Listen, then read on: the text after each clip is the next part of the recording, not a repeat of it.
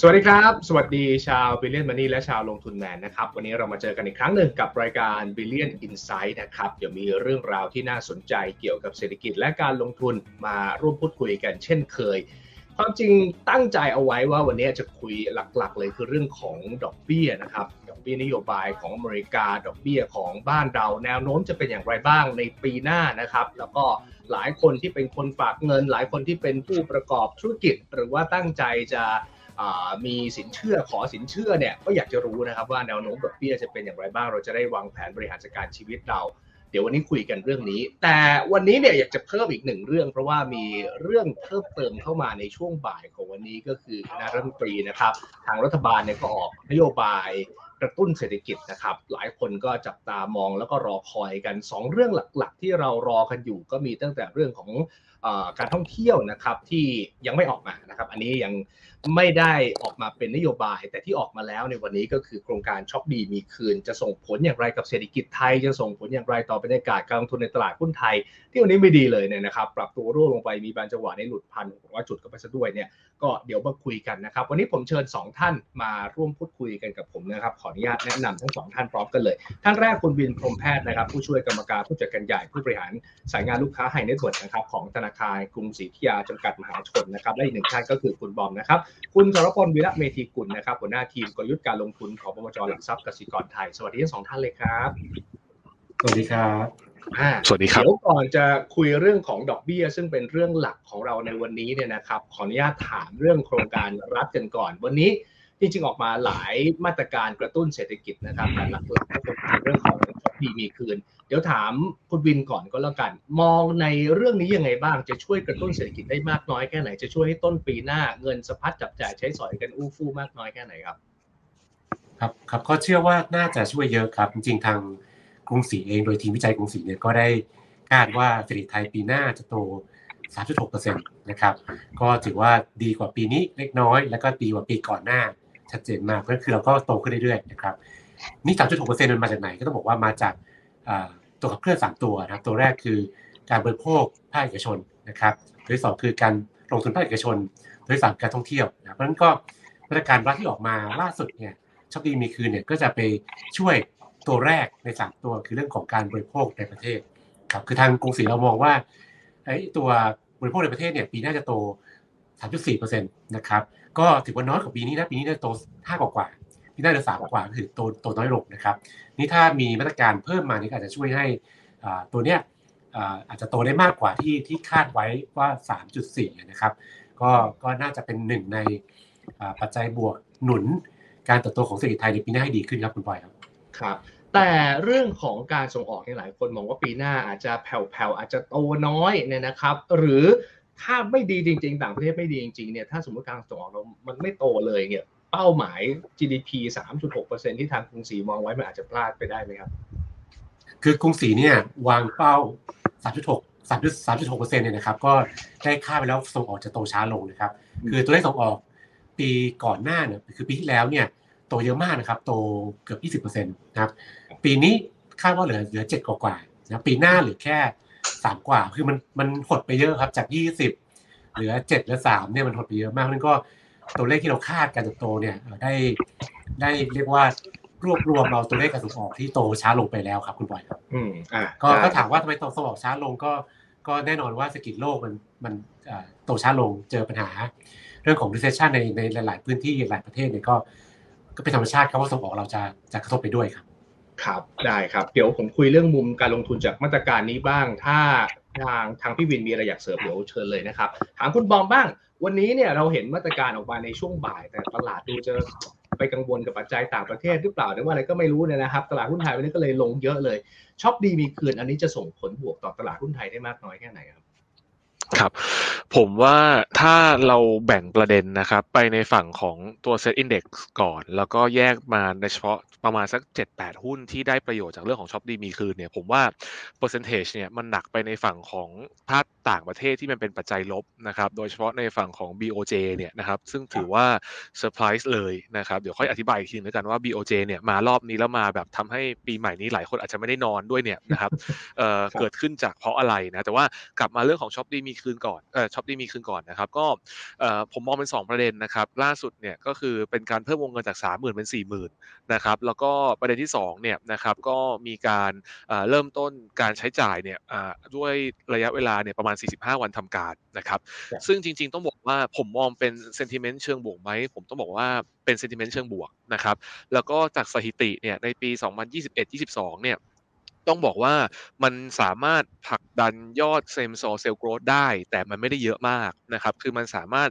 เพิ่มคือจริงๆ ต้องบอกว่าพอเวลาเรื่องของโปรแกรมพวกนี้มันมีเช่น ซื้อลดหย่อนภาษีนะครับแล้วก็หลาย ๆ โครงการเนี่ยจริง ๆ แล้วถ้าเรานับอะ มันอาจจะเรียกได้ว่ามันมีมาตลอดครับพอเวลามันมีแล้วอะมันไม่ค่อยเอาออกนะ แต่มันเพียงแค่ว่าอาจจะเพิ่มจากหมื่นห้าเป็นสามหมื่นสามหมื่นเป็นสี่หมื่นแล้วก็อาจจะมีการเพิ่มแบบสองสัปดาห์นะครับสิบห้าวันไปสามสิบวันสามสิบวันเป็นสี่สิบห้าวันเนี่ยมันแล้วแต่แต่ละปีนะครับ แต่ว่าเบื้องต้นเนี่ยมันจะส่งผลต่อเซมซอลเซลโกเนี่ยประมาณ1-2%นะครับสำหรับโครงการนะครับซึ่งสำหรับศูนย์วิจัยเกษตรกรไทยเราเนี่ยเราประมาณการ GDP ปี 2566 เนี่ยอยู่ที่บริเวณประมาณ 3.2%นะครับซึ่ง 3.2%เนี้ยนะครับเราให้การบริโภคในฝั่งของภาคเอกชนเนี่ยเติบโตประมาณ3%เนี่ยนะครับคือเราได้รวบรวมเรื่องนี้ไว้แล้วนะครับแต่ถามว่าทำไมอยู่ๆสถานการณ์ ช่วงปัจจุบันตอนนี้เหมือนกลับมาเล่นวันอย่างวันวันสองวันนี้หุ้นที่ได้ประโยชน์เนี่ยเหมือนมีการปรับตัวขึ้น เพราะว่าตอนนี้ผมต้องบอกว่าตลาดมันขาดเซนติเมนต์เชิงบวกพอเวลามันมีประเด็นอะไรเข้ามาแบบบวกนิดๆเนี่ยท่ามกลางประเด็นลบอื่นๆเนี่ยมันก็เลยได้ฟีดแบ็กเพิ่มเติมเข้าไปนะครับกับอีกประเด็นหนึ่งเนี่ยเป็นประเด็นเรื่องของตัวco-pay ครับก็คือคนละครึ่งเนี่ยนะครับมันไม่มีละนะครับ คือต้องบอกก่อนว่าตอนที่มี co-pay หรือว่าคนละครึ่งเนี่ย มันใช้ในบริษัท listed ไม่ได้ นะครับเพราะฉะนั้นเนี่ยก็คนก็อาจจะมองเป็นว่าเฮ้ยมันอาจจะสูญเสีย same-store sales growth ไปอยู่ใน segment บาง segment ที่เขาสามารถใช้การซื้ออาหารจับจ่ายใช้สอยสำหรับคนที่ไม่ได้อยู่ใน list เนี่ยได้ แต่พอตอนนี้เวลามันหมดอะ มันก็เลยเป็นเหมือนแบบ concept play ที่จะกลับมาว่าเอาอย่างนี้ลิสต์อาจจะกลับมาได้ประโยชน์บ้าง หรือเปล่าจากเดิมที่ไม่เคยได้ประโยชน์เรื่องประเด็นนี้เลยนะครับ เพราะฉะนั้นเนี่ยพอมันมี 2 ประเด็นนี้เข้ามาเนี่ยประกอบกับภาพรวมของ consumption หรือว่า domestic consumption บ้านเราที่ต้องบอกว่า Q4 กับ Q1 อะมันยังอยู่ในฝั่งของการที่ยังเหลือเป็นเครื่องยนต์ไม่กี่เครื่องยนต์ที่สามารถขับเคลื่อนเศรษฐกิจได้ เป็นหุ้นไม่กี่กลุ่มที่ Q4 Q1 เติบโตต่อได้เนี่ยคนนึงก็เลยเลือกที่จะมีเอาเงินตรงนี้มาพัก นะครับเพราะว่าภาพใหญ่ของ global pay เนี่ยอันนี้มันบันเป๋แล้วแหละ เพราะว่าเจอ probability ของการเกิด recession ที่มันขึ้นเรื่อยๆขึ้นเรื่อยๆขึ้นเรื่อยๆนะครับเจอ BOJ ล่าสุดเนี่ยที่ออกมาพลิก ความเหนือความคาดหมาย ส่งผลให้วันนี้ตลาดหุ้นลงทั้งโลกเลยแบบนี้นะครับ คนก็เลยรู้สึกว่าหาหุ้นที่มัน Q4 earning ชัวร์ Q1 ฟื้นต่อ แล้วก็ไม่ต้องไปเบสกับภาพต่างประเทศ นั่นเลยเป็นที่มาว่าทำไมอยู่ๆกลุ่มค้าปีก แล้วก็กลุ่ม discretionary กับก็ staple เนี่ยมันมีการฟื้นตัวท่ามกลางการปรับตัวหุ้นของวันนี้ที่มันเกือบหลุดพันหกไปก่อนที่จะมาดึงในช่วงท้ายตลาดครับ อืมอืมยังพอเล่นได้ไหมครับธีมนี้สำหรับพวกกลุ่มค้าปลีกต่าง คือจริง ๆ มันมองอย่างนี้ครับ คือผมมองว่าหุ้นอาจจะเล่นเป็น short term sentiment ได้ แต่ผมเชื่อว่าจะ rally ไปยากนะครับ เพราะว่ามันก็จะมีบางปัจจัยกดดันบ้างนะครับ เช่น อาจจะเป็นปัจจัยที่เรียกได้ว่า พอเวลาเราผ่านเรื่องของการบูสต์ทุกอย่างไปเนี่ยนะครับสิ่งหนึ่งที่มันจะต้องตามมาเลยคือเราจะเจอ high base ละ นะครับ แล้วก็ถ้าผมประเมินไว้เนี่ยผมประเมินว่าไตรมาสหนึ่งไตรมาสสองอะผมว่ากลุ่มค้าปลีกเนี่ยเซนติเมนต์เก่งกำไรได้ แต่ว่าถ้าคุณจะรันเทรนไปเลยอะผมว่าครึ่งปีหลังปีหน้าเหนื่อย แล้วเจอไฮเบสด้วยนะครับ ที่สำคัญเลยคือ พอเวลามันหมดเซนติเมนต์ตรงนี้ไปปุ๊บอะเรากำลังจะเข้าสู่ช่วงของการยุบสภานะครับแล้วเวลาการยุบสภาบ้านเราสถิติเนี่ย consumption ไม่ดีเลยนะครับเพราะว่ามันมันจะมีความไม่มั่นใจในเศรษฐกิจ ความไม่มั่นใจในว่าพรรคการเมืองไหนจะมาไม่มา ความไม่มั่นใจว่าพรรคซ้ายพรรคขวาพรรคกลางเนี่ยนะครับจะมาแล้วค่าแรงขั้นต่ำจะเป็นเท่าไหร่เนี่ยมันมีความ overhang สูงมากนะครับเพราะฉะนั้นผมคิดว่าแลนลี่ได้อย่างมากนะครับก็ sentiment ห้าถึงสิบเปอร์เซ็นต์ผมว่าไม่เกิน แล้วผมก็ไม่คิดว่ามาตรการนี้จะส่งผลให้กำไรบริษัทไหนเพิ่มเกินสิบเปอร์เซ็นต์นะครับเพราะฉะนั้นเนี่ยผมคิดว่าภาพรวมผมมองประมาณนี้ครับอ่าได้ระหว่างที่เรารอพี่วินที่อาจจะสัญญาณหลุดไปเนี่ยนะครับดังนั้นผมถามคุณบอมต่อเรื่องของ BOJ ตอนเช้าเนี่ยออก ปรับเรื่องของส่วนต่างนโยบาย yield curve control เล่าให้เราฟังหน่อยครับว่ามันเกิดอะไรขึ้นบ้างแล้วทำไมตลาดมันถึงปั่นป่วนขนาดนั้น ช่วงเช้าเช้านี่ผมเห็นญี่ปุ่นนี่ลงเงิน4%กว่าเลยนะฮะใช่ครับ คือจริงๆต้องบอกว่าสิ่งหนึ่งอะรอบเนี้ย reaction เนี่ยนะมันเหมือนมันแรงเทียบเท่ากับเฟด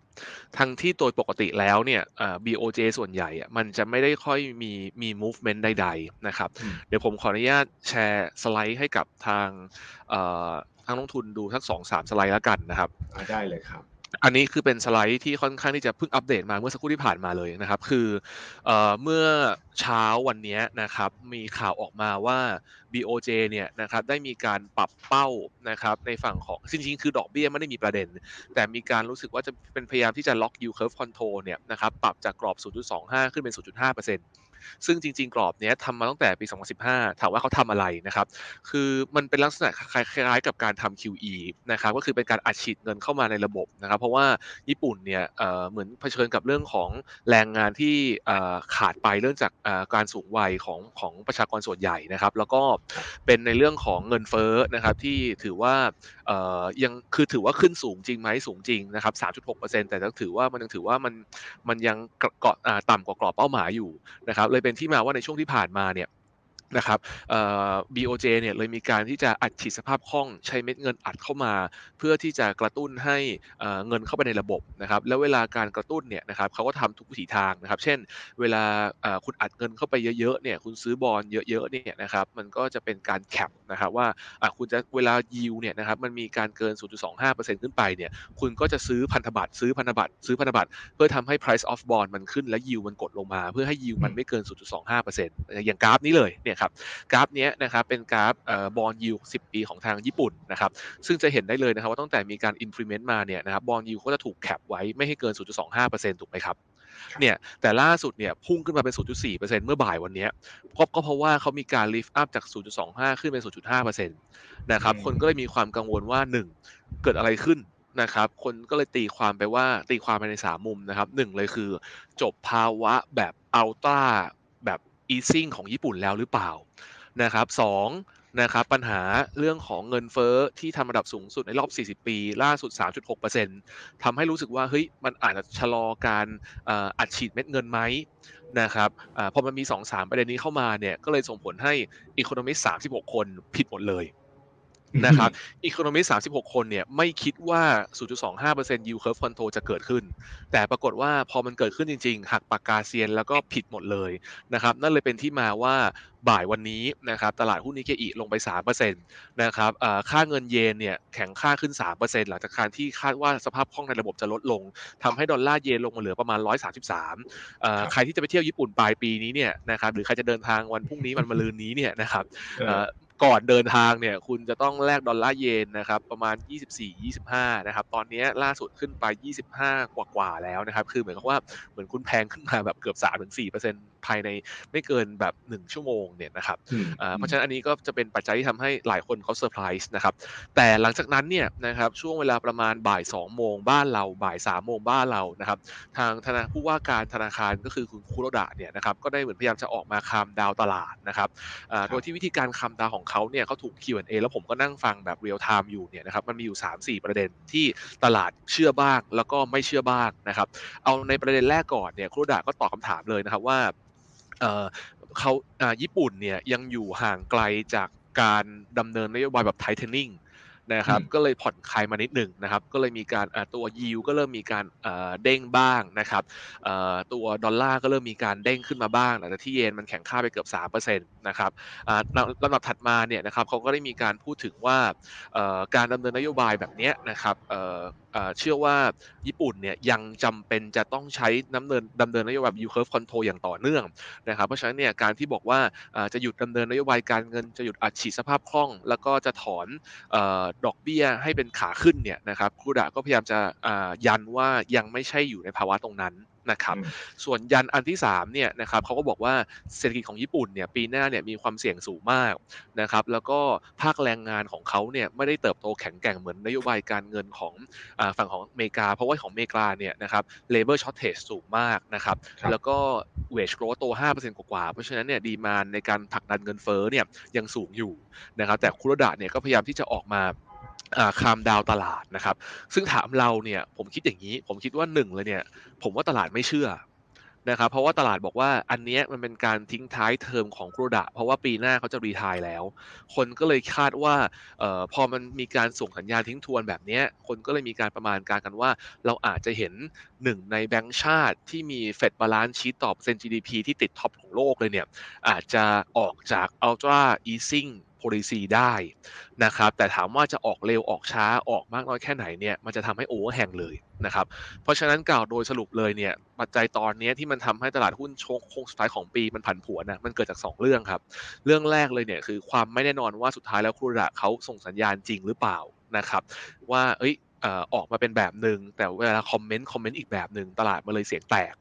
เสียงแตกอันที่ 2 มันเกิดขึ้นจาก dot plot ของเฟดที่ให้ 5.1%แต่ตลาดให้ 4.8%พอเวลามันเป็นเสียงแตกแบบนี้เทรดเดอร์อีโคโนมิส strategist ทุกคนเนี่ย investment เลยไม่รู้ว่าจะเลือกไปทางซ้ายหรือทางขวาทั้งอเมริกาทั้งญี่ปุ่นครับมันเลยทำให้ตอนนี้ภาพรวมการลงทุนในช่วงโค้งสุดของปีอะมันมีความผันผวนสูงมากครับ ครับอ่าเดี๋ยวคำถามสุดท้ายที่เราจะคุยกันในวันนี้แน่นอนก็คงจะเป็นว่าเราเราแนะนำนักลงทุนยังไงกับมาตรการกับสถานการณ์ต่างๆเนี่ยนะครับแต่อยากจะเจาะลึกลงไปอีกนิดหนึ่งเมื่อสักครู่นี้คุณบอมเกริดมาละเรื่องของดอกเบี้ยเฟดที่ terminal rate ตอนนี้มันขยับเพิ่มขึ้นมา แล้วก็สูงกว่า expectation ของนักลงทุนก่อนหน้านี้ ผมให้พี่บินเล่าก่อนว่าปีนี้เนี่ยเป็นปีที่เฟดขึ้นดอกเบี้ยต่อเนื่องเร็วแล้วก็แรงมากจนถึงสถานการณ์ล่าสุดเนี่ยตลาดเขาคาดการเรื่องของดอกเบี้ยเฟดในปีหน้ายังไงบ้างแล้วครับ ครับคุณบอยถ้าถ้าย้อนไปเมื่อช่วงนี้ของปีที่แล้วนะครับ ใครก็ถ้าจำกันได้เนาะตอนนั้นเราคิดว่าเฟดขึ้นดอกเบี้ยแหละ แต่ว่าขึ้นนิดเดียวอาจจะครึ่งเปอร์เซ็นต์หนึ่งเปอร์เซ็นต์ในปีนี้นะครับ ผ่านไปหนึ่งปีก็พบว่าสิ่งที่เฟดทำก็ถือว่าเซอร์ไพรส์ทุกคนนะครับ ขึ้นดอกเบี้ยเยอะกว่าที่คาด ขึ้นแรงกว่าที่คาดก็เป็น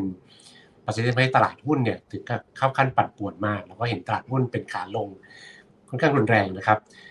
ยี่สิบกว่าเปอร์เซ็นต์นะครับตั้งแต่ต้นปีถึงปัจจุบัน แล้วก็ก็เป็นตลาด หมีชัดเจนและเป็น bear market ชัดเจนนะครับก็แล้วก็อย่างที่คุณบอมว่าครับผมคิดว่าการที่เฟดยังขึ้นดอกเบี้ยต่อเนื่องไปถึงอย่างน้อยก็กลางปีหน้าเนี่ยก็จะเป็นปัจจัยลบที่ทำให้ตลาดหุ้นเนี่ยยังคงอยู่เพราะว่าแบบปั่นปวนแบบนี้ยไปถึงไปถึงกลางปีหน้าเช่นกันนะครับ คือคือต้องบอกว่าความยากของเรื่องนี้คือว่าตลาดหุ้นไม่ชอบดอกเบี้ยขาขึ้นนะครับ ไม่ชอบทั้งเรื่องของเฟดขึ้นดอกเบี้ยแล้วไม่ชอบความไม่แน่นอนด้วยเพราะฉะนั้นก็คิดว่าตราบใดที่เฟดยัง ไม่ได้ส่งสัญญาณชัด ๆ ว่าจะขึ้นไปถึงเท่าไหร่ จะหยุดเมื่อไหร่จบเมื่อไหร่เนี่ยตลาดหุ้นก็ยังวุ่นวายอยู่อย่างนี้ไปอีกสักระยะหนึ่งนะครับนี่ถามว่ากรุงศรีมองอย่างไรเรื่องนี้ก็ต้องบอกว่าเราเชื่อว่าปีหน้าเนี่ยเฟดขึ้นดอกเบี้ยไปถึงประมาณ 5-5เปอร์เซ็นต์ครึ่งก็ลุ้นกันว่าจะไป 5 ต้นหรือ 5 กว่าหรือ 5 ปลายก็ต้องลุ้นลุ้นกันไปแต่ว่าผมเชื่อว่าเฟดเนี่ยคงต้องขึ้นดอกเบี้ยไปจนกระทั่งเขาสบายใจแล้ว ว่าเงินเฟ้อเอาอยู่ นะครับ ถ้าเขายังรู้สึกว่าเงินเฟ้อเอาไม่อยู่เนี่ยก็ก็จะเป็นปัจจัยที่เขาต้องขึ้นดอกเบี้ยต่อไปอีกนะครับ ทีนี้ตอนนี้ตลาดเริ่มเห็นแล้วว่าการขึ้นดอกเบี้ยแต่ละครั้งเนี่ยมันจะน้อยลงอันนี้ก็ชัด แต่ว่าสิ่งสิ่งที่ตลาดยังกังวลคือว่าจะขึ้นอีกครั้งจะจบที่ไหน อันนี้ยังยังยังไม่ชัดเจนนั่นก็มันตลาดยังยังกังวลเรื่องความไม่ชัดเจนของการขึ้นดอกเบี้ยว่าจะไปอีกกี่ครั้ง ครับแล้วก็ทำให้ตลาดหุ้นคงยังปั่นป่วนอยู่นี่นี่ก็ผมก็เชื่อว่าอันนี้เป็นปัจจัยลบที่กระทบกับเราการลงทุนเราไปถึงกลางปีหน้าเปลี่ยนน้อยนะครับทีนี้ในปัจจัยลบมีปัจจัยบวกคุณบอยปัจจัยบวกคืออะไรผมผมคิดว่างานนี้เฟดเนี่ยเก็บสะสมกระสุนไว้ในมือนะครับก็คือว่าดอกเบี้ยที่ขึ้นมาแรงเนี่ยถึงไปถึง5เนี่ยนะครับก็แปลว่าถ้าปีปีหน้าหรือปีต่อไป ศรษฐกิจสหรัฐกลับเป็น recession ถดถอยอย่างรุนแรงเนี่ยนะครับเฟดจะมีกระสุนในมือในการลดดอกเบี้ย เพื่อพยุงเศรษฐกิจให้ให้ไม่แย่เกินไปก็คือหวังว่าจะเป็น soft landing นะครับนั่นก็กระสุนที่เก็บไว้เนี่ยผมว่ามันเป็น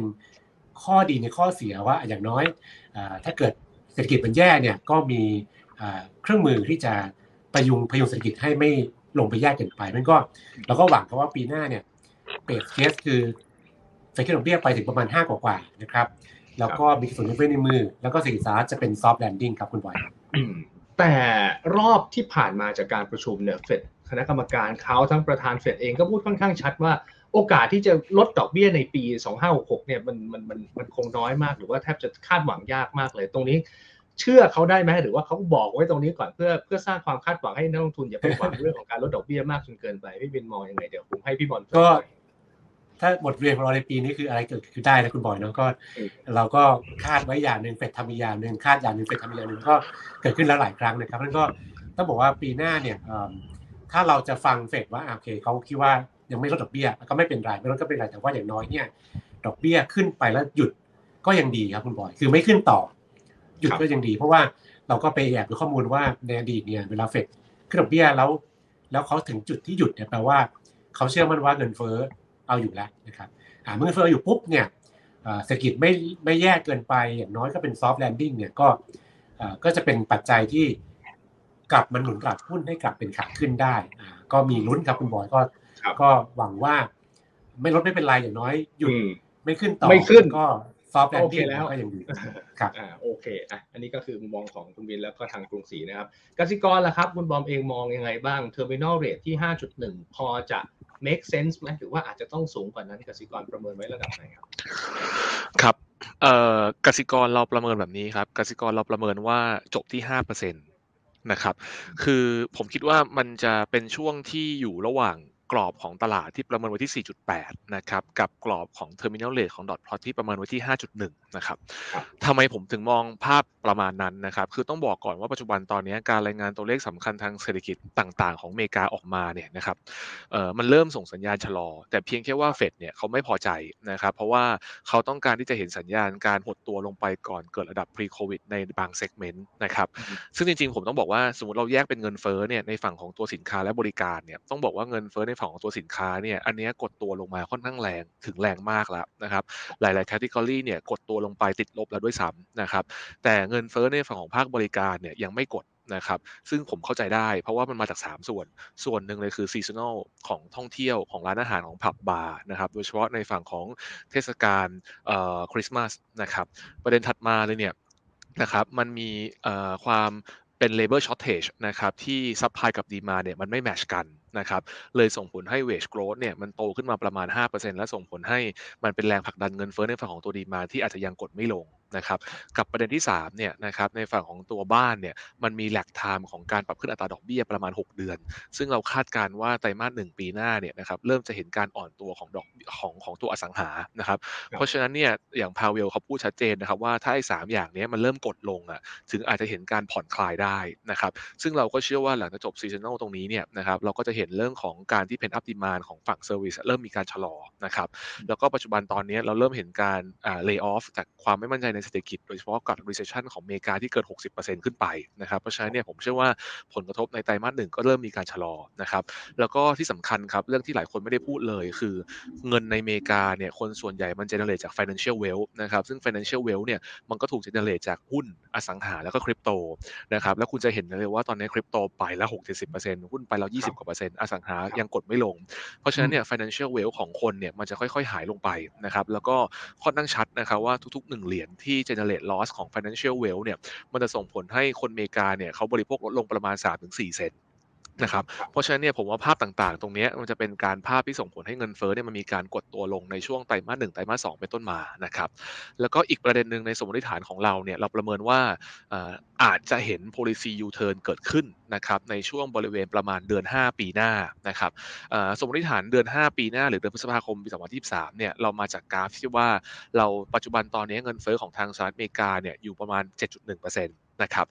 รันเวย์ของเขาเนี่ยใช้เวลาประมาณ 6 เดือนลงมาจาก 9 นะครับ 6 เดือนลงมา 7.1 นะครับ ผมมองว่าอีก 6 เดือนข้างหน้าก็คือเดือน 5 ปีหน้าเนี่ยจาก 7 เนี่ยจะลงไปที่ 5%นะครับ ก็จากตัวเลขต่างๆที่ผมได้พูดมานะครับ ไม่ว่าจะเป็นการ track ตัว Case-Shiller ของตัวอสังหา นะครับ ไม่ว่าจะเป็นในเอฟเฟกของดอกเบี้ยของอเมริกาที่มีการปรับตัวขึ้นมา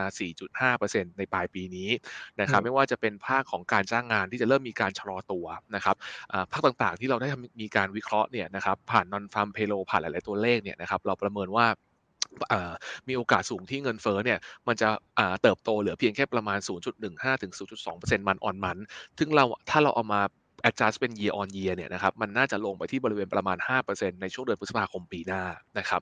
ซึ่งจุดจุดหนึ่งที่ผมคิดว่าจะเกิด policy U-turn ขึ้นในปี 2023 เนี่ยนั่นก็คือจุดที่ตัวเงินเฟ้อเนี่ยนะครับค่อยๆไซด์เวดาวลงมาประมาณ 5%นะครับและเป็นจุดที่ ตัวดอกเบี้ยนะครับของทางสหรัฐอเมริกาเนี่ยนะครับค่อยๆไซด์เวย์อัพขึ้นไปที่5%นนะครับปัจจุบันตอนนี้นะครับเราขึ้นมาอีก 50 basis point แล้วนะครับเราอยู่ที่ 4.5%เราจะขึ้นในเดือนกุมภาพันธ์อีก 25 basis point ไปเป็น 4.75%และเราจะขึ้นในเดือนมีนาคมปีหน้าอีก 25 basis point ไปเป็น 5%เพราะฉะนั้นถ้าเราประมาณการถูกเนี่ยจะเป็นครั้งแรกที่ดอกเบี้ยขึ้นไปแตะ 5%และเป็นครั้งแรกที่ เงินเฟ้อไซด์เวดาวลงมาแตะ 5%และถึงตรงนั้นเราประเมินว่า policy U-turn จะเกิดขึ้น เพราะเงินเฟ้อเริ่มกดลงมา และต่ำกว่าอัตราดอกเบี้ย policy rate ไปเป็นที่เรียบร้อยแล้วสถานการณ์ตรงนั้นน่าจะเกิดขึ้นในช่วงเดือน 5 เพราะฉะนั้นถ้าเราถูกเนี่ยเราจะมีทฤษฎีอันหนึ่งที่เรียกว่าตอง5นะครับก็คือดอกเบี้ยขึ้นไปที่ 5 เงินเฟ้อลงมาที่5ณเดือน 5 ปีหน้า นะครับเพราะฉะนั้นเราคาดการว่าจะเห็น policy U-turn คล้ายๆ กับที่อาจารย์วินพูดไปก็คือ 5 แต่ไม่รู้ 5 เท่าไหร่เนี่ยแต่ผมก็ประเมินว่าน่าจะอยู่ที่ 5.0%นะครับในช่วงเวลาเดิน5 ที่เราคาดจะเห็น policy U-turn ครับครับคำว่า U-turn ในที่นี้ก็คือแค่หยุดขึ้นดอกเบี้ยเฉยๆใช่ไหมครับอย่างที่คุณวินบอกก็คือ ไม่จำเป็นต้องลดก็ได้ แค่หยุดขึ้นหุ้นก็น่าจะขึ้นได้แล้ว คุณบอมเห็นด้วยไหม เอ่อผมใช้คำนี้ครับ อย่างที่เมื่อกี้อาจารย์วินพูดทิ้งท้ายว่าปีนี้อะไรมันก็เกิดขึ้นได้ ผมชวนย้อนกลับไปเมื่อเดือน 11 ปีที่แล้วนะครับ ครับ ทุกคนจะได้ยินคำว่า inflation เป็น transitory ถูกไหมครับ อืม แปลเป็นไทยว่าเงินเฟ้อเป็นภาวะชั่วคราวอืม นะครับนี่ประธานแล้วเฟก็ดบอกเองด้วยนะ ประธานเฟดพูดเองเลยนะครับเออแล้วก็พูดลักษณะด้วยว่าเงินเฟ้อปีนี้ขึ้นประมาณ 2-3%นะครับครับ แล้วก็ QT อาจจะยังไม่ได้เห็นปรากฏสิ่งที่เขาพูดมาปีนี้สามอย่างเนี่ยไม่ตรงสักอย่างเลยนะครับ QT เร่งเป็นเดือนละ 90,000 ดอกเบี้ยขึ้นมาแตะ 4.5% แล้วนะฮะระยะการขึ้นของดอกเบี้ยทำให้นับในแง่ของ 12 เดือนทำการนะครับ สูงที่สุดในประวัติศาสตร์การเงินอเมริกานะครับ ไม่เคยขึ้นระดับ 450 basis point นะครับ ในปีเดียวนะครับ แล้วก็เอ่อเงินเฟ้อก็ชัดเจนว่าไม่ใช่ transitory ขึ้นไป 9%ทำระดับสูงสุดในรอบ 40 ปี เพราะฉะนั้นผมกำลังจะบอกว่าเอ่อผมผมไม่ได้บอกว่าท่านผิดหรือท่านถูก แต่ผมกำลังจะบอกว่าจริง ๆ แล้วเนี่ยการ adjust ตัวเลข pre covid กับเอ่อ post covid เนี่ยผมว่าหลาย ๆ อย่างมันควรที่จะ adjust ตาม เทรนด์ที่มันเปลี่ยนไปหนึ่งอืมเลยเนี่ย ถ้าคุณจะไปยึดติดกับ labor force labor participation หรือว่า unemployment rate แบบเดิมๆอะผมว่าอาจจะใช้ตัวเลขนั้นไม่ได้ เพราะว่าคุณจะเห็นได้เลยนะครับว่ามันมีการกั้นพรมแดนทรัมป์ที่เป็นเม็กซิโกกับอเมริกาเรื่องของ immigration มันมีคนเสียชีวิตหลายแสน มันมีคน retirement หรือว่าคนที่ไม่สมัครใจในการทำงาน เยอะมากเมื่อเทียบกับ 3 ปีที่ผ่านมา เพราะฉะนั้นถ้าคุณจะไปยึดติดกับ labor force เหมือนเดิม คาดการณ์ว่าภาคการจ้างงานต้องกลับมาอยู่ในระบบเหมือนเดิมเนี่ย ผมคิดว่าต่อให้ไม่ใช่แค่ปี 2023 ครับ 24 25 มันก็จะไม่เหมือนเดิมแล้ว เพราะคนอืมก็เลือกที่จะออกไปทำงานที่ไม่อยู่ในระบบ นะครับที่สำคัญคือสวัสดิการการว่างงานของไบเดนเนี่ยนะครับก็มีแรงจูงใจให้คน retirement เร็วขึ้น เพิ่มสวัสดิการการว่างงานอ่าการจากการ retirement เร็วเพิ่มอีก 8% year on year แบบเนี้ยเพราะฉะนั้นตัวเลขต่างๆ มันควรถูก adjust นะครับอืมแล้วก็ครับในฝั่งนี่คือภาคการจ้างงานนะครับแล้วก็ภาคของตัวเงินเฟ้อเนี่ยผมเชื่อว่า มันมีวิธีการดูหลายแบบนะครับ บางคนเนี่ยดูจาก PCE บางคนดูจาก core PCE บางดูจากบางคนดูจาก CPI แล้วบางคนดูจาก core CPI ก็แตกต่างกันไปอย่างบูลาดดูแบบหนึ่งเมสเตอร์ดูแบบหนึ่งประธานเฟดของแต่ละที่เนี่ยมา10 60ทั้งหมด 19 คนเนี่ยก็ดูไปแต่ละแบบนะครับ แต่ผมกำลังจะบอกกับทุกคนว่าเงินเฟ้อเนี่ยจริง ๆ แล้วเนี่ย pattern ของการกดตัวลงในสถิติเนี่ยผมไม่ค่อยเห็นมีใครทำถูกเลยนะครับ คือเราไล่ไปตั้งแต่ปี 1970 1980เนี่ยนะครับณตอนนั้นเนี่ยพอวอลเกอร์ก็พยายามที่จะแลกเศรษฐกิจกับภาคการจ้างงาน ด้วยการที่พยายามจะกดเงินเฟ้อสุดท้ายแล้วเจ๊งหมดเลยนะครับ unemployment rate ขึ้นไป 11%เศรษฐกิจเจอภาวะถดถอยนะครับก็แก้เงินเฟ้อไม่ได้ เพราะฉะนั้นครับสิ่งหนึ่งที่ผมอยากจะชวนทุกคนคิดไว้เนี่ยรอบเนี้ยนะครับคือคุณเพาะจะเอาอย่างนั้นจริงๆหรอในการยอมแลกภาคอสังหายอมแลกภาคการจ้างงาน ยอมแลกภาคเศรษฐกิจ ทั่วไปอะทั้งหมดเพียงแค่จะกดเงินเฟ้อนะครับ มันก็ต้องดูนะว่าถึงจุดจุดๆหนึ่งมันก็ต้องมีการผ่อนคันเร่งบางอย่างหรือเปล่านะครับ ถ้าจะครับไปกดทุกอย่างเพื่อที่จะกดมิติแค่เงินเฟ้ออันเดียวอะสุดท้ายแล้วผมว่ามันน่ามีความน่ากังวลสูงมาก อันนี้อืมผมไม่นับเรื่องการเปลี่ยนเทอมของประธานาธิบดีที่ตอนนี้พรรคริพับลิกันเริ่มกลับมานะครับครัพบอเวลาพรรคริพับลิกันเริ่มกลับมาแล้ว overhang สภาล่าง แล้วแนนซี่เปโลซี่กำลังจะลาออกเนี่ยนะครับแล้วคามาลาแฮร์ริสยังไม่มีตำแหน่งเต็มที่เนี่ยผมกังวลนะครับว่าเศรษฐกิจ 2023 ของอเมริกา ซึ่งตอนเนี้ยใช้นโยบายการเงินไม่ได้แล้วเพราะเพราะมีแรงกดดันเงินเฟ้อแล้วถ้าไม่สามารถใช้นโยบายการคลังในการกระตุ้นเศรษฐกิจได้อีกอะผมมองว่าถึงตอนนั้นน่ะเงินเฟ้อนะครับ ไม่ใช่แค่ลงนะ คุณระวังจะเกิดภาวะ disinflation ด้วยซ้ำนะอืมผมไม่ได้พูดถึง deflation นะนะครับครับผมกำลังจะพูดถึง disinflation นะครับเพราะฉะนั้นเนี่ยเดี๋ยวตอนมันลงเนี่ย คุณจะแก้เกมทันหรือเปล่า อันนี้เป็นสิ่งที่ผมฝากไว้ครับ อืมอ่าโอเค ก็เห็นด้วยในในหลายในหลายมุมทีเดียวนะครับ เพราะว่าถ้าใครตามข่าวหน้าข่าวอยู่ตอนเนี้ยเราจะเริ่มเฟดออกจากเรื่องของเงินเฟ้อไปอยู่พอสมควร แล้วก็จะไปคุยกันเรื่อง recession recession recession คือตอนเนี้ยดูเหมือนว่าเฟดจะมาทางหนึ่งชัดเจนมากจนเกินไป พี่วินมีอะไรอยากเสริมในประเด็นเรื่องของอดอกเบี้ยเฟดเรื่องของเงินเฟ้อหรือว่าเรื่องของเศรษฐกิจชะลอตัวในอเมริกาไหมครับก่อนที่เราจะกลับมาคุยเรื่องดอกเบี้ยในบ้านเราบ้างครับนี่เห็นด้วยกับคุณบอมนะครับชัดเจนสองประเด็นเลยก็คือว่าอันแรกเนี่ยเราเราก็คิดเหมือนกันว่า จุดที่เฟดจะหยุดขึ้นดอกเบี้ยก็คือจุดที่เงินเฟ้อลงมาต่ำกว่าดอกเบี้ยเฟดหรืออย่างน้อยก็เท่ากันก็คุณบอกว่าให้ตัวเลข 555 ผมก็เห็นด้วยนะแอบแอบลุ้นในใจเหมือนกันว่าจะเป็นแบบนั้นคือ คือถึงจุดที่เงินเฟ้อลงมาต่ำกว่า 5 นะครับ แล้วก็แล้วก็ดอกเบี้ยขึ้นไปถึง 5 แล้วเนี่ยแล้วก็เฟดก็หยุดขึ้นดอกเบี้ยต่อได้ แล้วเกิดเดือน 5 ได้ยิ่งดี ก็ก็หวังว่าจะเป็นอย่างนั้นนะเพราะอยากให้เกิดเร็วๆนะครับอันที่สองเห็นด้วยเหมือนกันว่า จริงๆเฟดก็คงต้องหนักใจเหมือนกันว่า ทำแรงๆไปเนี่ยเศรษฐกิจมันแย่นะแล้วเศรษฐกิจแย่เนี่ยมันคุ้มกันหรอที่ที่จะต้องทำทุกอย่างเพื่อสกัดเงินเฟ้อแล้วก็ยอมให้ทุกอย่างแย่หมดเลยนะครับเศรษฐกิจถึงกับเป็น hard landing เนี่ยผมว่าก็เฟดคงต้องคิดหนักเพราะฉะนั้นก็เราต้องเราก็ต้องเชื่อว่าลึกๆแล้วเนี่ยเฟดเขาไม่ได้แค่มองแค่เงินเฟ้อหรอกเขาต้องมองเรื่องของ stability ด้วยนั้นเศรษฐกิจที่มันจะพังพินาศไปเลยเนี่ยผมว่าเขาคงไม่สบายใจ ผมก็หวังว่า คุณพาวเวลเองคงต้องต้องพยายามช่างใจดีว่าใช้ยาแรงไปเศรษฐกิจพังคุ้มกันไหมถ้าไม่คุ้มก็ต้องระมัดระวังการใช้ยาแรงนะผมคิดว่าการที่เขาเริ่มลดการปรับขึ้นดอกเบี้ยอาจจากจุด75เป็นจุด5แล้วเนี่ยแล้วก็จะเป็นจุด25ในอนาคตเร็วนี้เนี่ยก็อาจจะเป็นการค่อยๆใช้ยาที่เบาลง แล้วก็หวังว่าเขาจะคอยดู เศรษฐกิจด้วยไม่ให้มันลงแรงเกินไปนะครับเห็นด้วยเช่นกันกับคุณบอมว่านโยบายการคลังเนี่ยจะยากขึ้น และจะเป็นอาวุธที่สหรัฐไม่มีให้เล่นละนะครับในปีหน้า อันนี้ก็อันตราย เพราะว่าถ้าถ้ามีแต่นโยบายการเงิน ซึ่งซึ่งมันก็ลำบากเหลือเกินเนี่ยก็สหรัฐก็จะจุดจุดที่ว่าประคองอะไรไม่ได้ ซึ่งโดยทางการเมืองเนี่ยเขาคงต้องพยายามจะให้เศรษฐกิจเนี่ยเป็นเป็นเป็นเป็นขาที่ดีแหละ เพื่อรองรับการ เลือกตั้งครั้งต่อไปนะเข้าเทอมที่สองของคุณโจไบเดนเนี่ยแต่ก็ดูทรงแล้วน่าจะยากเหมือนกันนะคุณบอยก็เอาใจช่วยครับว่า ขอให้ปีหน้าเนี่ยเศรษฐกิจสหรัฐคงคงเป็น soft landing ไม่ไม่แรงเกินไปครับอ่าครับงั้นผมถามพี่บินต่อเลยก็ได้เกี่ยวกับเรื่องของนโยบายอดอกเบี้ยบ้านเรา ดอกเบี้ยนโยบายบ้านเราเนี่ยคือเราใช้ลักษณะการขึ้นค่อนข้างช้า ค่อยๆขึ้น โดย bet ว่าเอ๊ะมันคงจะไม่ได้มีเงินเฟ้อ อย่างรุนแรงในบ้านเรา แล้วก็เงินเฟ้อน่าจะปรับตัวลง เพราะว่าเป็นเรื่องของ pricing เรื่องของอุปทานไม่ไม่ใช่เรื่องของอุปสงค์ที่ที่ดันให้เงินเฟ้อขึ้นมาในปีนี้ ปีหน้าดอกเบี้ยนโยบายบ้านเราจะเป็นยังไงครับพี่บิน ก็อย่างที่บอยเกินนะครับผมคิดว่าของไทยเนี่ยบริบทต่างกันมากกับของอเมริกานะครับเราเนี่ยอยากขึ้นดอกเบี้ยกันแหละเพื่อสกัดเงินเฟ้อแต่ว่าเศรษฐกิจไทยเราเนี่ยเปราะบางกว่าเยอะนะครับการจ้างงานหรือว่า การฟื้นตัวจากหลังโควิดเนี่ยเราเราถือว่าฟื้นช้ากว่ามากฉะนั้นถ้าขึ้นดอกเบี้ยแรงไปเนี่ยเศรษฐกิจไทยคงพังได้ง่าย ๆเลยนะครับ ก็เลยผมก็เลยค่อนข้างเข้าใจว่าทำไมกรงงถึงขึ้นดอกเบี้ยค่อนข้างช้า ขึ้นทีละเล็กละน้อย ตอนนี้ก็ขึ้นมาประมาณ 1.5 แล้วนะครับ ก็เราเรามองว่าปีหน้าเนี่ยน่าจะไปจบที่ 1.1.75 นะครับ ซึ่งก็ซึ่งก็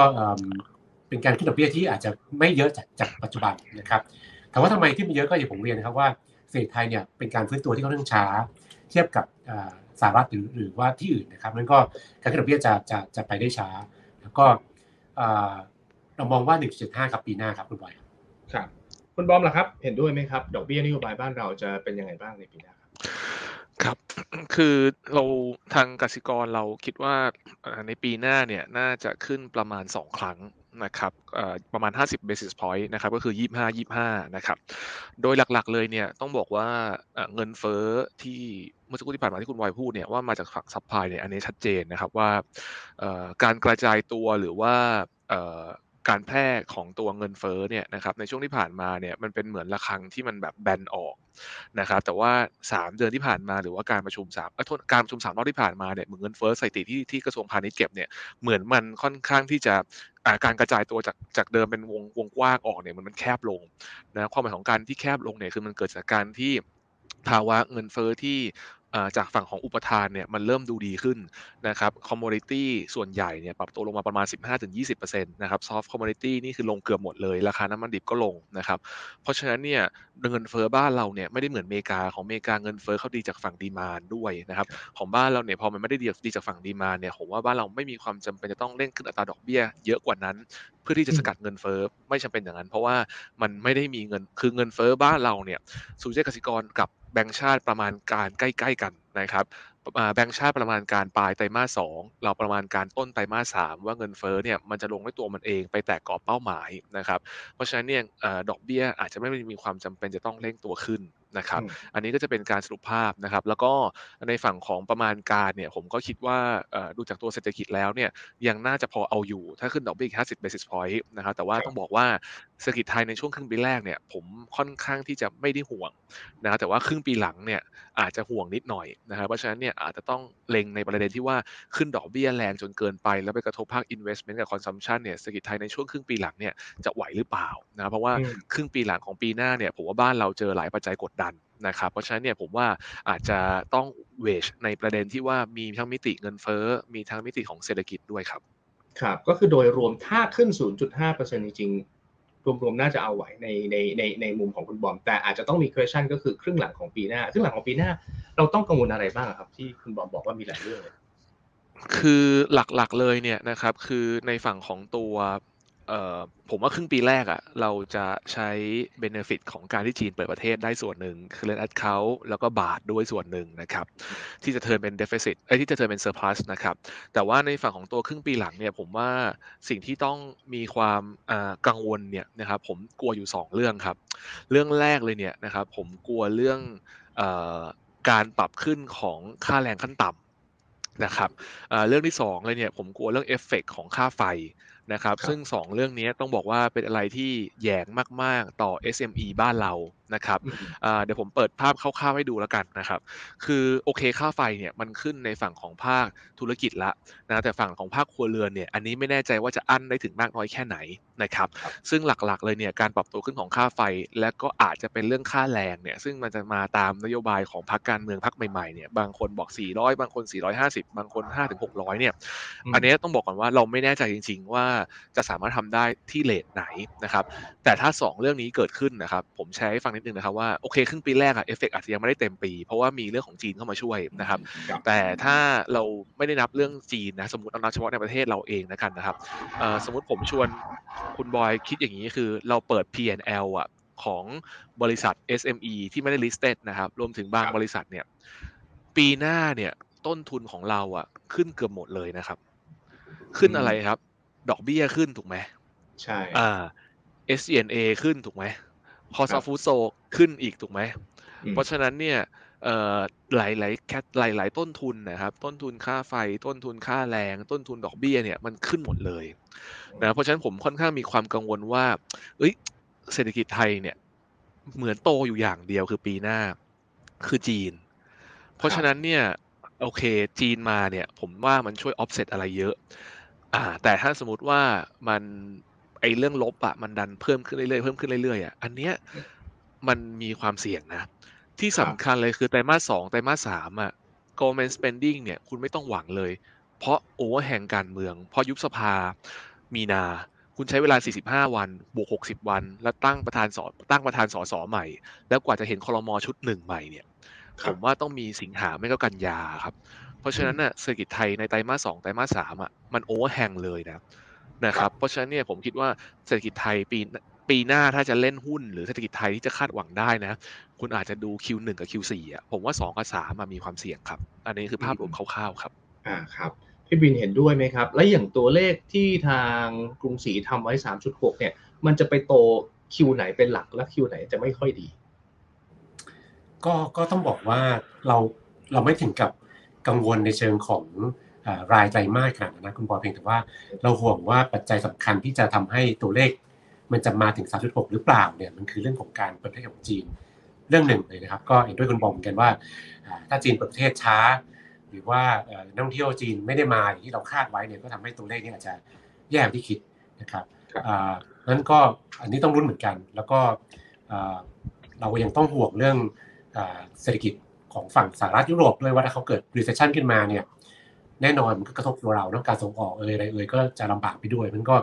หนึ่งคือท่องเที่ยวที่จะต้องแบบจากจีนหรือจากหลายหลายประเทศสองเรื่องการส่งออกที่จะโดนผลกระทบจากฝั่ง recession จากเศรษฐกิจใหญ่ๆเนี่ยก็ก็น่ากังวลกันคุณคุณบอยก็ต้องบอกว่า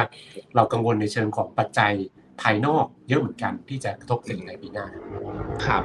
อะในฐานะที่วันนี้ทั้งสองท่านอยู่กับเรานะครับ แล้วก็พี่บินเองก็เป็นผู้บริหารธนาคารด้วยมีมุมหนึ่งที่หลายคนอยากรู้มานานแล้ว ก็คือดอกเบี้ยนโยบายของบ้านเราถึงแม้ว่าจะปรับขึ้นช้าเนี่ยแต่มันก็ขึ้นมาเรื่อยๆ หลายคนก็พยายามสังเกตครับว่าดอกเบี้ย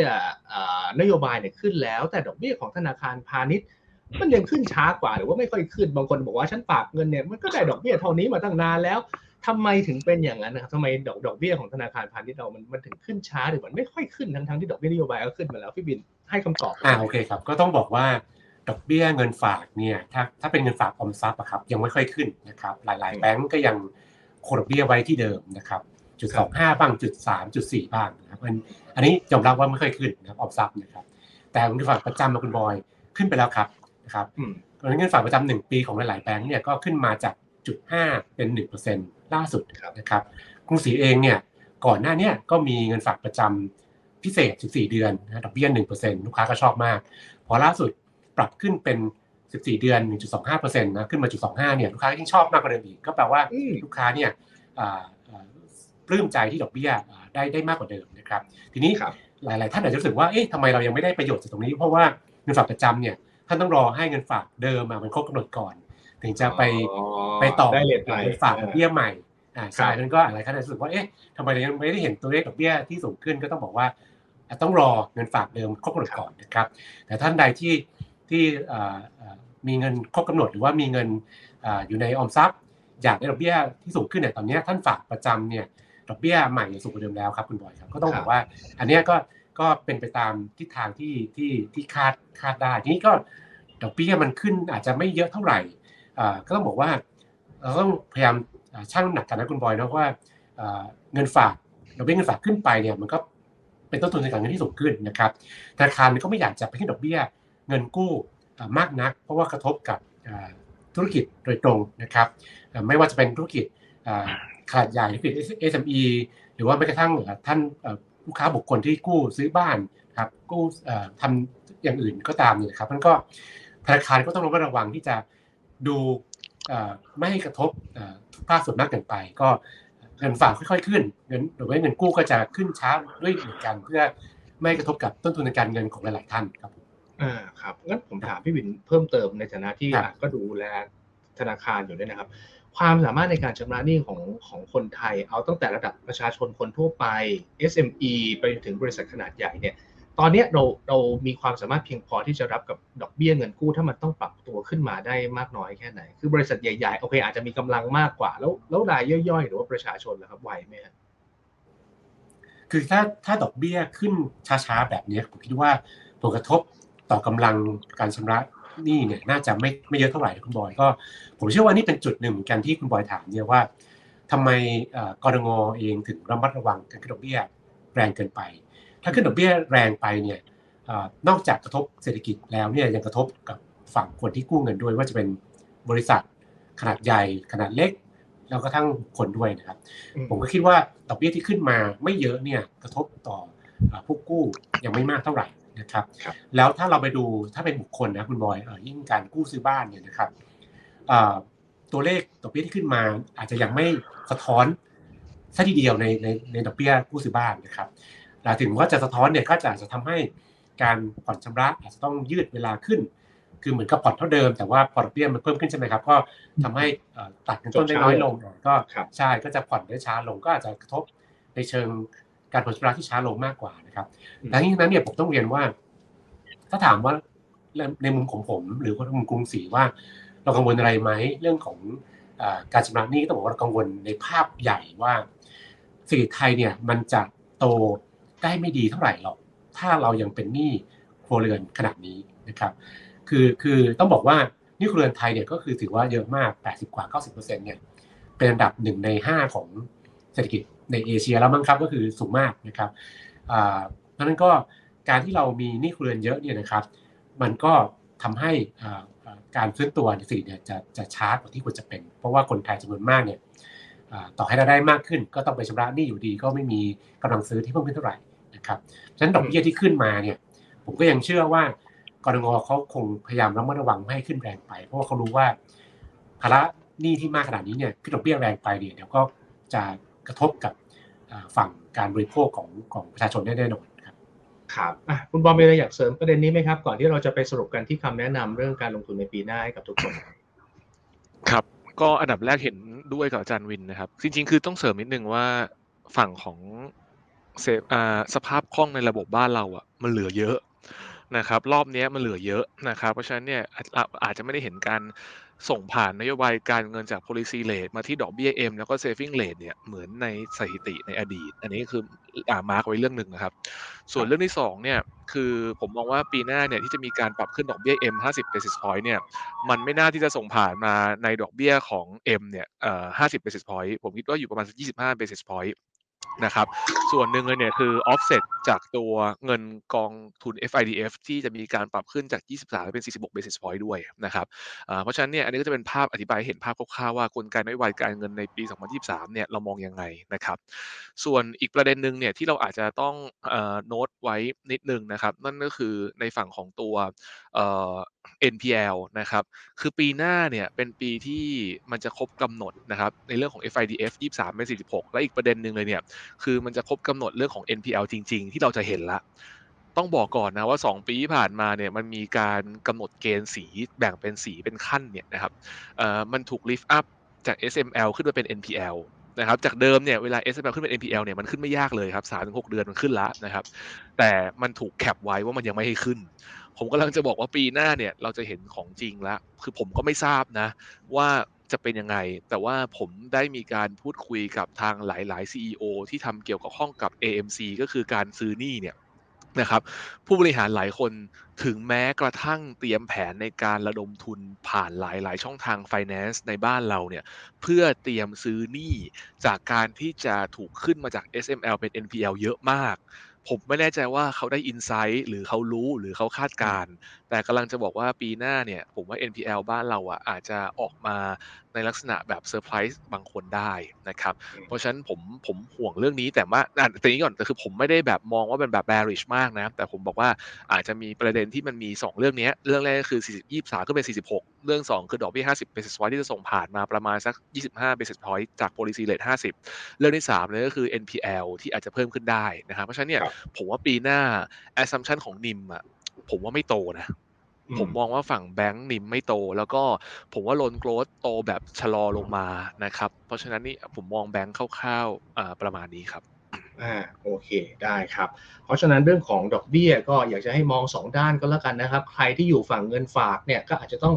มองเผื่อฝั่งของคนที่กู้เงินด้วย คือถ้าเราได้ดอกเบี้ยเพิ่มเนี่ยฝั่งคนกู้ก็ต้องจ่ายเพิ่มด้วยเช่นกัน และใครที่เป็นหนี้เป็นสินหรือว่าวางแผนจะซื้ออะไรก็ ก็ลองคิดคำนวณกันให้ดีเอาให้ให้ตัวเองไหวก็แล้วกันนะครับ จะได้อยู่รอดปลอดภัยกันไปยาวๆ ผมให้ทั้งสองท่านฝากเป็นคำแนะนำทั้งเรื่องของการลงทุนกับเรื่องของเศรษฐกิจในในช่วงท้ายนี่เลยนะครับ คุณบอมอาจจะโฟกัสไปที่ตลาดหุ้นไทย แล้วก็คุณวินอาจจะเป็นโฟกัสไปที่สินทรัพย์การลงทุนในระดับ global หรือว่าจะรวมถึงหุ้นไทยอะไรแล้วแต่สะดวกเลยนะครับ คุณบอมก่อนเลยครับ ครับขอบคุณครับ ก็จริง ๆ ผมอาจจะพูดแบบ ค่อนข้างที่จะเป็นระยะสั้นกับระยะกลางนิดหนึ่งนะครับ จริงๆ เอาในเชิงของเทคนิคก่อนเนี่ยนะครับเอ่อผมว่าจริง ๆ วันนี้ที่ปิดเลยเนี่ยคือแนวรับสำคัญเลยนะครับ จริง ๆ 1,600 เนี่ยไม่ได้มีนัยยะอะไรนะครับ เป็นเลขกลมๆนะแต่สำหรับผมเนี่ยในฝั่งตัวเทคนิคอะคือ 1604 ซึ่งมันดันดันมาปิดตอน 10 ในสุดท้ายพอดีเป๊ะเลยเนี่ยนะครับ ผมใช้คำนี้แล้วกัน ผมใช้คำว่าปิดต่ำกว่า 1604 ราคาปิดอะเซ็ตเทคนิคนี่ไม่สวยเลยยอมรับ นะครับยอมรับว่าถ้าใครเป็นศาสตร์เทคนิคอะอาจต้องมีการพิจารณาในการ cut loss หรือว่า take profit นะครับแนวรับ 1604 ของราคาปิดนะครับจากวันนี้ถึงสิ้นปีนะครับสองเลยเนี่ยนะครับผมมองว่าเอ่อคือตอนนี้ยอมรับว่ามันมีความไม่แน่นอนสูงนะครับอย่างที่บอกไปคือเอ่อความแตกต่างระหว่าง 4.8%ของ Fed Fund Future กับ Eurodollar นะครับเมื่อเทียบกับ 5.1%ของดอทพอตของเฟดเพราะฉะนั้นเนี่ยมัน ที่สำคัญคือพอมันพอมันมันต่าง 4.8 กับ 5.1 เนี่ยนะครับมันเลยทำให้ตัวเลขสำคัญทางเศรษฐกิจที่จะมีการรายงานในช่วงต้นเดือนมกราคมเป็นต้นไปเนี่ยมีความสำคัญมาก โดยเฉพาะ CPI PPI Non Farm Payroll US Jobless Claim แล้วก็การ Retail Sale พวกนี้มันจะมีความสำคัญโดยตัวปริยายมันขึ้นมาเองเลย เพราะว่าถ้ามันเทคในเชิงของ positive เนี่ยมันจะส่งผลให้โอกาสของการขึ้น 5.1 เนี่ยสูงขึ้น แต่ถ้ามันเชิงในเชิงของ negative หรือว่าต่ำกว่าคาดเนี่ยคนมันจะ price in 4.8 เยอะขึ้นและลาดหุ้นจะตอบรับในเชิงบวก เพราะฉะนั้นตอนนี้ต่อให้ผมพูดไปมีน้ำหนักเนี่ยผมว่าตลาดหุ้นก็จะยังไม่ตอบรับ เพราะฉะนั้นเนี่ยความแตกต่างระหว่าง 5.1 กับ 4.8 จะเป็นตัวกำหนดทิศทางว่าการรายงานตัวเลขสำคัญทางเศรษฐกิจในช่วงมกราคมจะเป็นทางไหนนะครับเพราะฉะนั้นผมคิดว่าถ้ามันเป็นอย่างเงี้ยปลายปีนี้ไม่ได้มีการรายงานตัวเลขสำคัญใดๆเนี่ยตลาดหุ้นอาจจะแกว่งไม่ได้มีไม่ได้มีทิศทางแล้วครับ นะครับ